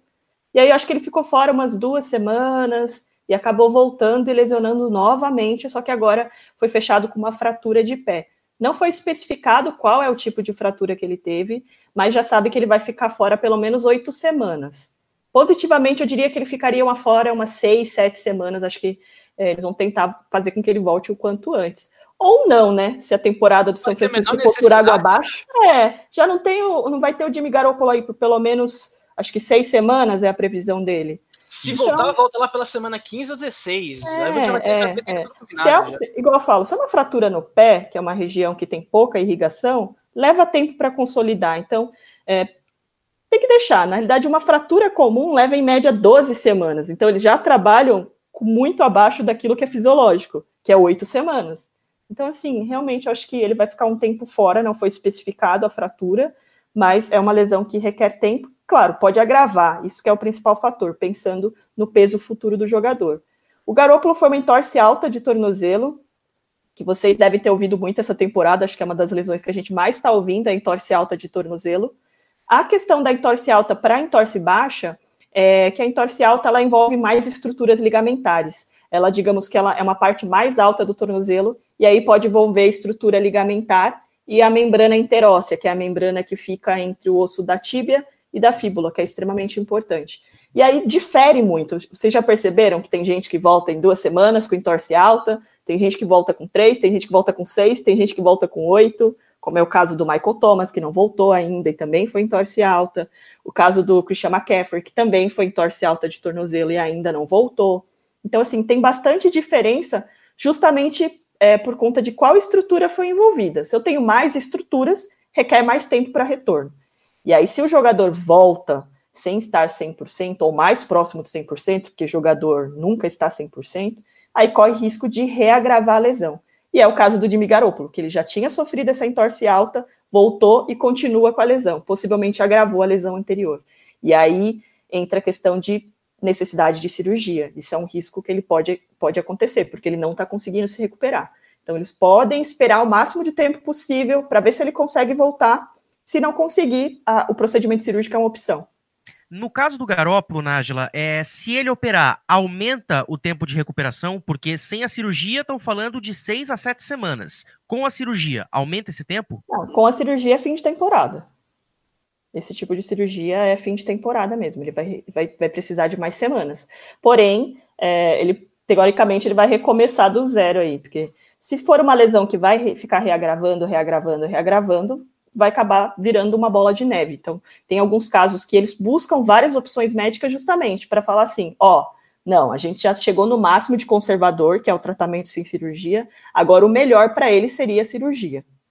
Olha, só, só para dizer aqui com relação aos nomes que estão nessa enfermaria, a gente tem o Richard Sherman, que está com o, a lesão no músculo da panturrilha, uh, uhum. Nick Bolsa, joelho, G. Ford nas costas, Raheem Mostert, Jeff Wilson uh, com a lesão uh, no, deixa eu, aqui no tornozelo, uh, Jordan Reed, Solomon Thomas no joelho, Ezekiel Ansa no bíceps, Mark Zolcha no quadril, é, é o único de lesão de quadril que eu vi aqui. Jalen Hurd no joelho e Chris Thompson, wide receiver, também no joelho. Quem sobrou? É, a pergunta é essa, né? Fez essa pergunta ontem quando a gente estava assistindo o Thursday Night, cara. Não conhecia quase ninguém do ataque de, São Francisco, cara. Não, o Sim, ataque de São Francisco no, no, nesse Thursday Night foi Richie James e vamos nessa. Só deu além, ele. Até porque, né, Matheus, além das lesões, agora você tem a galera aí que foi para a lista do Covid também. Né? É, isso que eu ia falar. Já não bastasse lesão, teve acho que três jogadores do, do Fortnite. Borne, o Brandon Ayuk e o Deep Simon, que já tinha lesão. E mais um running back ainda. É, e outro running tinha... back ainda. É, tá exatamente, tá exatamente. Porque tem a questão do Covid também que está complicando bastante. É, a, a gente, a, gente, a gente não entrou no mérito do Covid, né? Porque aí é uma questão de, de calamidade pública, vamos dizer assim, mas é, em questão física a gente tá, que a gente está tratando aqui hoje com relação às lesões. Mas, Rafa, a, eu acho que a gente não precisa nem falar que metade do time titular fora, São Francisco, já está fora da briga uh, na divisão oeste da NFC. É, exato, cara. Eu até acho que eles não vão retornar com Garoppolo e Kiro, porque é um negócio, se você tivesse alguma coisa em jogo ainda, aí te justificaria você de repente fazer. O que eu falei, se os Niners estivessem na NFC Leste, provavelmente eles iam perder o quarterback e o Tyrande ainda assim na semana 16, quando eles voltam, eles ainda estão na liderança da divisão. né? É bem possível que isso fosse acontecer. Mas nessa situação, cara, com o Seattle jogando no nível que tá, com os Rams é, tropeçaram nos Dolphins, é verdade, mas o time ainda assim é um ótimo time. E o Arizona Cardinals, que vem, vem jogando muito bem, cara, daqui a três, quatro semanas a gente pode ver os, os Niners já matematicamente eliminados, cara, porque é, a concorrência é muito grande. E não vai dar para se manter. Então até acho que não vale a pena você arriscar. É diferente, por exemplo, né, Matheus, quando a gente teve uns anos atrás, o Aaron Rodgers sofrendo lesão no pé, e ele jogando nos playoffs, inclusive, com o pé machucado. O Rodgers, inclusive, não conseguia correr. Ele, quando tentava correr, tinha que pular num pé só. A gente lembra dessas imagens, eram bem marcantes. Ele correndo para first down, pulando num pé só, porque ele não tinha o apoio. O que, aliás, foi mais impressionante ainda, porque ele estava sem conseguir plantar os pés direito e lançava aqueles passes ainda que só ele lança, né? Aliás, o Aaron Rodgers ele foi o Highlander, né? Porque não basta só essa questão, mas ele também, na, na abertura da, da antepenúltima temporada, ele machucado contra Chicago, muita gente ganhou falou que ele não voltaria, ele voltou no segundo tempo e mesmo ferrado ganhou. Ganhou o jogo, virou o jogo. É impressionante. Mas, é, são, mas são outras é, ocasiões, né? A gente lembra, quando ele jogou nesse risco, Green Bay estava competindo pela divisão, por vaga nos playoffs, ou seja, tinha um motivo, a temporada ainda estava em disputa. Então, valia a pena, né? Os Packers entenderam que valia a pena você ir colocar o Rodgers no sacrifício e tentar é, chegar o mais longe possível, porque a gente sabe, meu, talento esse cara tem de sobra. Né? Exatamente, é, é porque se, se, eles forem, se o São Francisco colocar na balança agora realmente essa questão de pensar no futuro do jogador agora, é melhor segurar mesmo, porque pensando a longo prazo não, não vale o risco atual de você perder Kiro, perder Garópolo, por exemplo, por, um, por uma lesão mais severa. Então, acho que... que realmente eles vão acabar segurando esses dois jogadores. O que acontece muitas vezes, gente, quem trabalha com atleta, é que eles querem voltar. Eles querem voltar. Essa é a questão. Isso que é difícil de segurar, porque muitos jogadores querem voltar porque gostam de jogar ou porque sentem a necessidade de estar numa competição. Então, atleta tem muito disso. Então, muitas vezes é difícil segurar. Que foi o caso, por exemplo, do Michael Thomas, que foi uma entorse alta de tornozelo. Ele não queria ser colocado na IR, justamente porque se você é colocado na IR, você tem que ficar três semanas fora. Então, mas por fim ele acabou ficando mais. Mas para vocês verem que o peso do jogador tem decisão também nisso, viu? Querendo e, Matheus, ou não. A gente pode até destacar essa questão do Garópolo também vira preocupação para o futuro, porque a gente lembra, ele, quando foi trocado pelos Patriots, assinou um contrato de cinco anos, ele está chegando perto do fim desse contrato. E, se não me engano, agora já na reta final, os Niners conseguiriam, por exemplo, até dispensar ele e não ter um impacto tão grande na folha salarial, pela forma como o contrato foi estruturado. Ou seja, a próxima temporada, já dando essa como perdida, e nem tem por que a gente falou ele voltar nessa temporada, a não ser que o Nick Mullins, o Nick Mullins ali invoque um Nick Foles, né? O chará dele, e consiga deixar a equipe de São Francisco ainda viva por vaga nos playoffs, o que é muito improvável. Na temporada seguinte, ele vai ter esse mesmo questionamento. É o seguinte, cara, ó, eu quero saber como é que você tá, porque você vem de lesão de joelho em temporadas passadas, agora uma lesão no tornozelo também complicada. Uh, como a Nájila falou, ele já tinha sofrido essa mesma lesão de tornozelo também antes. Ou seja, essa questão da saúde dele vai pesar muito, até para uma eventual segunda negociação, é, renovação de contrato dele. Então Até ele vai ter porque... muito a jogar quando ele voltar. E vale destacar uma coisa, eu acho que o Nick Mullins, ele é o backup da NFL que mais chances teve na vida, porque a posição de quarterback, com exceção do ano passado do Garópolo, é, sempre foi é, inconstante. Eu acho que desde que o Kaepernick começou a, a ter as irregularidades dele, que a gente nunca vê um quarterback se estabelecer Ó, em São não Francisco. Querendo, Mateus, o Garópolo para isso. Não querendo zicar, tem um cara que sempre tem chance em time que ele contrata e ó, bate na madeira, vamos torcer para que nada aconteça com o Deshaun Watson. Mas o Josh McCown, em todo lugar que ele é contratado, o quarterback titular se machuca e ele acaba jogando. Ele agora tá, refor tá, refor tá, foi contratado pela equipe do Houston Texas. Vamos torcer para que não aconteça nada com o Deshaun Watson. Porque, cara, é impressionante. O Josh McCown é contratado, tem problema sempre com o quarterback titular. É impressionante. Isso é um fato. Ô, Nájila, vamos abrir aqui um parênteses para uma pergunta, porque a gente entrou aqui no caso do, do Covid, e a Nádia Passarelli, ela fez uma pergunta aqui. Uh, lógico, ela falou aqui, ela escreveu aqui no Twitter, lógico que a pergunta mais comum tem que ser, o quanto o coronavírus influenciou nesse tanto de lesão que a gente está vendo? Olha, eu acho, eu acho que, sinceramente, eu, eu, eu tô falando por achismo, porque é algo que ainda vai ser estudado e trazido em estudos, porque eu gosto muito de me engajar com referências, mas enfim...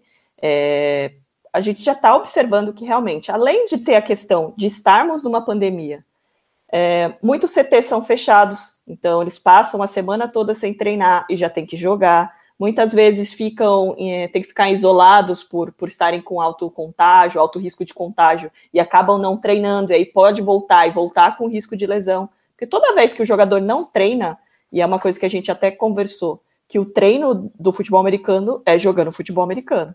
Então, essa questão de, de, de ter redução dos treinos faz com que eles fiquem mais expostos às lesões. Isso, isso é natural. E aí, com a questão do Covid, complica ainda mais, né? E fora que a gente ainda não sabe qual que é o impacto dos jogadores que foram infectados. A gente não sabe qual que é o impacto futuro desses jogadores. A gente sabe que o Covid muitas vezes tem envolvimento pulmonar, tem envolvimento de outros órgãos, pode ter redução da capacidade pulmonar desses atletas no futuro, e a gente não sabe, é uma coisa que ainda está sendo estudada. É, no college, por exemplo, teve alguns casos de é, atletas que desenvolveram miocardite, que desenvolveram uma inflamação no coração. E isso pode fazer com que reduza a carreira do jogador. Então a gente só está conversando da situação atual.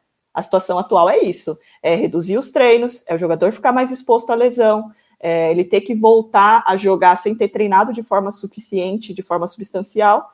E a gente não levantou ainda quais vão ser os fatores futuros, os impactos futuros para esses jogadores. Será que tem corre risco de reduzir a, a carreira de alguns jogadores por alguma complicação pulmonar? Só o tempo vai dizer. Então, realmente é uma situação bem complicada e atípica para todo mundo e para atleta também. Tá aí, então, esclarecida a dúvida da, da Nádia. Aliás, sempre que a gente abrir aqui as perguntas para vocês no Twitter, galera, vamos interagir aí bastante e é muito bacana quando a gente traz essas dúvidas de vocês. Voltando para o tema São Francisco 49ers, de todas essas lesões que a gente falou, é, Sherman, Bolsa, etc e tal, uh, qual, qual delas, é, o Nájila, que a gente vai ter uma, um período de recuperação menor? Qual que tem hoje mais chance de voltar para campo é, a curto prazo? Deixa eu ver, deixa eu dar uma olhadinha na lista aqui. É que alguns desses caras, né, Matheus, já foram colocados na lista para nem jogar nessa temporada, né? Caso do, do, do. A Unique Bolsa já seria, porque é lesão de ligamento, né? Então. Mas é, é engraçado, porque os Niners não só estão sofrendo muitas lesões, como estão sofrendo muitas lesões sérias. Exatamente. Né? Exatamente, o, o, que pior ainda, é um pouco de azar também, né, cara? Porque assim, não tá só sofrendo lesão, como sofrendo lesão é sempre séria, né? Sim, sim. Não, e fora que muitos jogadores sofrem uma lesão, pelo que eu tô vendo aqui no Fornares, voltam e sofrem outra lesão depois. Então, vamos lembrar, que, Nick, vamos lembrar que diferente, Bolsa, exatamente. Vamos lembrar diferente. que o Nick Bolsa sofreu lesão no último ano dele em Ohio State. Ele não termina aquela temporada com o Ohio State, em que ele vai pro draft no ano seguinte. Até foi muito E comentado. mesmo assim é draftado numa posição alta. Número 2 no draft, sim, mesmo assim, sim, mas sim. ele não ele não jogou boa parte daquela temporada do college. O, o mesmo vale também. O mesmo vale Arizona o mesmo vale pro Tua. O Tua Também. teve aquela lesão seríssima no, no, no, período final dele em Alabama e muita gente colocou, é, ficava se perguntando, cara, será que draftar o Tua não pode ser um tiro no pé? Será que a lesão não pode estar tá afetando ele? Por enquanto, Nossa, ele tá mostrando que não. Isso foi uma das coisas que mais eu ouvi, mais me perguntaram. É tipo do Tua. Mais me perguntaram. E eu falava, gente, a minha resposta é não sei.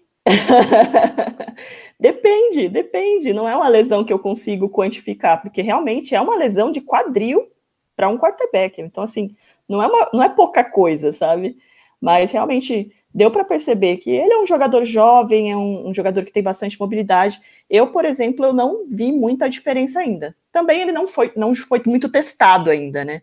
Mas é, eu não vi muita diferença dele com, com a lesão. Claro, é, pode ser que ele esteja sentindo incômodo, insegurança, tudo mais, porque foi uma lesão severa.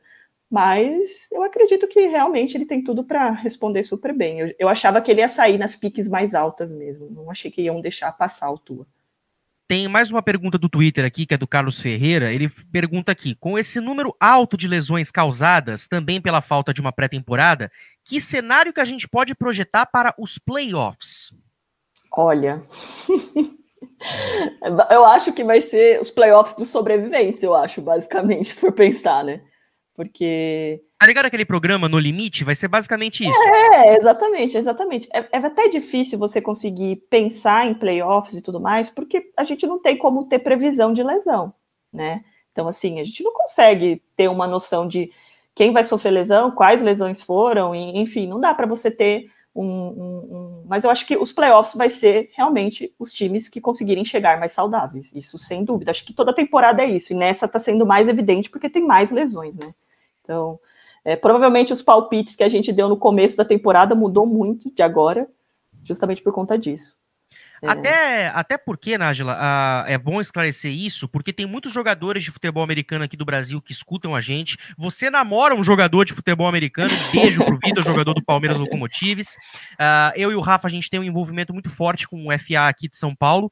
E, então, assim, que conselho que você dá, Nájila, para que esses atletas que hoje são tidos aqui no Brasil como amadores terem esse cuidado, porque a gente sabe que tem uma discrepância gigantesca entre você sofrer uma lesão séria jogando FA no Brasil e jogando lá. É, a gente tá vendo que o Dak Prescott tá tendo esse tratamento ouro que você citou. É, uh, e, a gente, e eu, a gente teve casos aqui no, no, no Santos Tsunami, por exemplo, do, do Will, uh, que era o Panther da equipe, que ele precisou, acho que de, demorou uns três meses até que o Santos Futebol Clube aprovasse que ele entrasse no CT para se tratar. Ou seja, tem uma discrepância muito grande. Então, que, que conselho que você dá para esses jogadores amadores que para evitar algum tipo de lesão séria, é, por caso de não ter um tratamento tão fácil? É, eu acho que o principal é você ter consciência e noção que precisa de uma preparação e de uma preparação física o mais perfeita possível. E eu sei que é complicado quando você não tem profissionais apoiando. Por quê? Porque a gente precisa ter fisioterapeuta, precisamos ter médicos, precisamos ter nutricionista, precisa ter psicólogo, precisa ter uma academia, um aparelho de musculação que dê um suporte bom. E a gente sabe que aqui não é a realidade, não é a realidade nossa. Então, o conselho que eu dou é levar em consideração sempre a preparação física, ter conhecimento do próprio corpo acima de tudo também, mas eu acho que o suporte profissional é essencial. É difícil sem um suporte profissional, sem uma equipe multi apoiando. Então, a gente vê realmente isso, a falta disso, infelizmente ainda. Claro, vem crescendo, eu conheço, tem muitos colegas fisioterapeutas, mas a maioria é, são pessoas realmente que fazem trabalho voluntário, né, que ajudam justamente porque gostam, mas realmente falta essa questão do investimento, investimento para se desenvolver atleta de alto nível mesmo. É, mas eu diria que é mais isso, é tomar cuidado, porque muitos pode ter muito déficit biomecânico, déficit neuromuscular, e aí como que você consegue observar isso sem ter um profissional? É difícil, é difícil realmente. Nájila, você falou, né, é, a questão quando o Big Ben, por exemplo, foi reparar o cotovelo dele, ele já fez um trabalho total para recuperar danos passados, né? Sim. Aí, aí a gente vem na questão do descanso, né? A gente lembra que o Rob Gronkowski volta esse ano depois de uma temporada em que ele não joga, onde ele ficou praticamente só cuidando do corpo, só descansando. E até Sim. agora, oito semanas, ele fisicamente parece bem. Talvez não seja aquele. Até porque não depende só da, da do físico dele, né? O futebol americano depende de muitas outras coisas. É, mas ele aparentemente está muito bem fisicamente era uma questão que a gente não sabia se ele ia conseguir voltar é, bom, porque eram vários históricos de lesões diferentes. Tinha lesão nas costas, tinha quebrado mão, tinha lesão de, na, nas pernas, se não me engano. E ele fala uma coisa antes da temporada que era era marcava bastante, que ele falava no, naquele sentido que assim, cara, meu, eu sentia que meu corpo estava quebrado. Eu precisava desse ano desse ano fora. O quão importante são justamente o descanso porque é um, um assunto que a gente, a gente às vezes pensa na fisioterapia, na cirurgia, mas pouco se fala também no descanso, que é necessário para você ter uma preparação física boa, né? Sim, é que na realidade a preparação física não é só musculação. A preparação física é uma dieta importante, é uma suplementação se for necessário, não é, não é, é, falando das outras áreas, mas é que realmente, quando fala em preparação física, a gente pensa que é só puxar ferro, e fazer musculação, enfim, hipertrofia, mas não é isso. Quando a gente fala de preparação física, realmente, o sono é essencial, é uma das coisas que, que muita gente não leva em consideração. Então, o descanso para ter essa reparação tecidual é essencial. Então, realmente, a, o descanso é essencial nesse sentido, de que nosso corpo precisa de descanso até mesmo para produzir substâncias, hormônios e tudo mais. Se a gente for pensar toda na fisiologia do exercício, o descanso ele é essencial. Essencial para você ter qualquer resultado. No caso desses atletas de alto nível, gente, ele, ninguém joga 100%, eles estão sempre é, com dor, estão sempre lesionados, igual o que aconteceu essa semana com o jogador do, do Raiders, foi o Trent Brown, né? Foi. Que, que enfim. O problema no, no ar, de, que o ar entrou no, na, isso, na, na isso, para vocês terem ideia. Na, foi, foi na artéria. Para vocês terem ideia, é, quando a gente vai fazer qualquer tipo de tratamento intravenoso, não pode ter esforço depois. E nos atletas de alto nível, eles fazem isso na hora do intervalo. Então, assim, eles le não levam muito em consideração a fisiologia normal, tanto que a gente tem disciplinas, especializações específicas para a fisiologia do esporte, porque é muito diferente de, de, de, nós, meros mortais. Então, realmente, no caso do, do Gronk, é que o Gronk já estava bem baqueado, eu não acho que ele está 100%, assim, eu acho que, que ainda não sei, eu não sei, eu não, eu não é vejo assim, ele, ele ainda. Não, ele não aparentou estar tá com nenhum problema dos que ele vinha tendo, né? Que é isso, sim, a, princípio sim, parece que ele tá sim. bem, que ele tá bem, fisicamente. É que ele também é menos acionado em Tampa do que ele era acionado no, no Patriots, por exemplo. Tampa tem mais opções aí para o Tom Brady. Mas eu acho que realmente é, foi bom pro, pro Gronk fazer as festas dele, né? Esse um ano. Investir na carreira no WWE também. Curtir umas baladas com o Shaquille O'Neal, enfim, ele precisava disso, eu acho também, né? mas é, mas é. Muitas vezes não é, os atletas não levam em consideração de que o descanso faz parte da, da, da preparação física também. Fechou então. Então, Rafa, valeu mais uma vez e nos vemos no próximo 2 em 1. Um. Eu, você e o Suman, hein? Beleza, Matheus. Valeu, galera, ligada aqui em mais uma edição do Timeout. Obrigado, Nájila, também, por tirar nossas dúvidas aqui sobre essa avalanche de lesão que a gente teve nessa temporada da NFL. E é isso aí, galera. Sempre fica aí o convite para você escutar também os outros podcasts aqui sobre outros assuntos. Como a gente já falou, a gente recentemente gravou sobre as finais é, da World Series, gravamos sobre as finais da NBA. É, eventualmente vai vir também, né, Matheus, em breve um, sobre as finais da Stanley Cup, né, que terminaram com o título do Tampa Bay Lightning. E é isso aí, cara. Fica ligado que toda semana a gente volta aqui com mais assunto. Agora a NFL tá mais em evidência, né? A única liga que tá funcionando e em breve aí estamos de volta para discutir mais aí sobre essa temporada que tá bem agitada. Então é isso, obrigado galera. Siga nossas redes sociais e até a próxima. Aliás, temporada da NBA volta no dia 22 de dezembro. Então nós teremos aí, quem sabe, um, um Natal com a sobra do Peru, a sobra do Salpicão e jogos de basquete. Torcemos para isso. O Adrian Wojnarowski trouxe essa informação na noite de ontem. Estamos gravando na sexta-feira, dia 6. Ele trouxe essa informação na quinta, dia 5. Então, Vão matar torce... meu LeBron James, coitado, não pode nem descansar. A, a, que, a questão de minutagem vai ser tão rigorosa no primeiro mês de temporada, cara. Vai, vai eu, eu, eu, vou, eu vou ficar eu tô muito curioso para ver como é que as equipes ah, vão E o vão Golden tirar. State Warriors vai vir como, cara? Nove meses sem jogar, mano. Os caras tão fresquinhos, velho. Não, o Golden State é, Golden vai ser State o grande Warriors bicho papão do começo. Vai sim, verdade, verdade. Vai ser complicado. É, agora é pro Anthony Davis pegar a bola e deixar LeBron James descansar, gente. Eu, como torcedora do Lakers, coitado do meu velho, gente, coitado. Nájila, muito, muito, muito obrigado por você estar aqui com a gente hoje. É, eu, você sabe, você é suspeita para falar do quanto eu queria fazer esse podcast com você, já tem muito tempo já. Uh, e eu acho que para quem tá escutando também esclareceu inúmeras dúvidas. E, meu, não tem palavra para agradecer. Obrigado mesmo, viu? Obrigada, muito obrigada pelo convite. Obrigada, Rafa. Obrigada, Matheus. Foi maravilhoso estar aqui com vocês, conversar um pouquinho disso que eu gosto tanto, né? Que é esportes e lesões que não, eu gosto, né? Fazer o quê? Mas muito obrigada pelo convite, eu não poderia deixar de aceitar e foi muito bacana, acho que foi muito enriquecedor mesmo. Muito obrigada. Me sigam nas minhas redes sociais, na Freitas42, quem não me segue. Lá eu falo de lesão o tempo todo, faço piada, sou clubista, enfim. É, me acompanhe para conhecer um pouquinho mais do meu trabalho. Vamos fazer um de lesão no beisebol em breve, hein, Matheus, hein? É, isso aí, o Ornelas tá, já tá babando já, cara. Se, se eu bem conheço ele, tá babando aqui para falar das pessoas da MLB. Então, gente, muito obrigado a quem esteve ligado com a gente. Voltamos numa próxima oportunidade. Lembrando, você pode ouvir aí o que nós falamos sobre as finais da NBA, o que nós falamos da World Series, futuramente o que nós falamos da Stanley Cup. É, pode ouvir também uh, os podcasts de NFL, o 2 em 1 um, que a gente fez, eu, Rafa e o Matheus Suma. Uh, e toda semana vai ter o 2 em 1, um, que a gente faz a, a, a, a a, o que aconteceu numa rodada e já fazendo a prévia da próxima. A gente vai manter essa regularidade aí para todos vocês que são os nossos ouvintes fiéis. Então, muito obrigado a, a quem esteve com a gente, até uma próxima oportunidade e tchau e benção.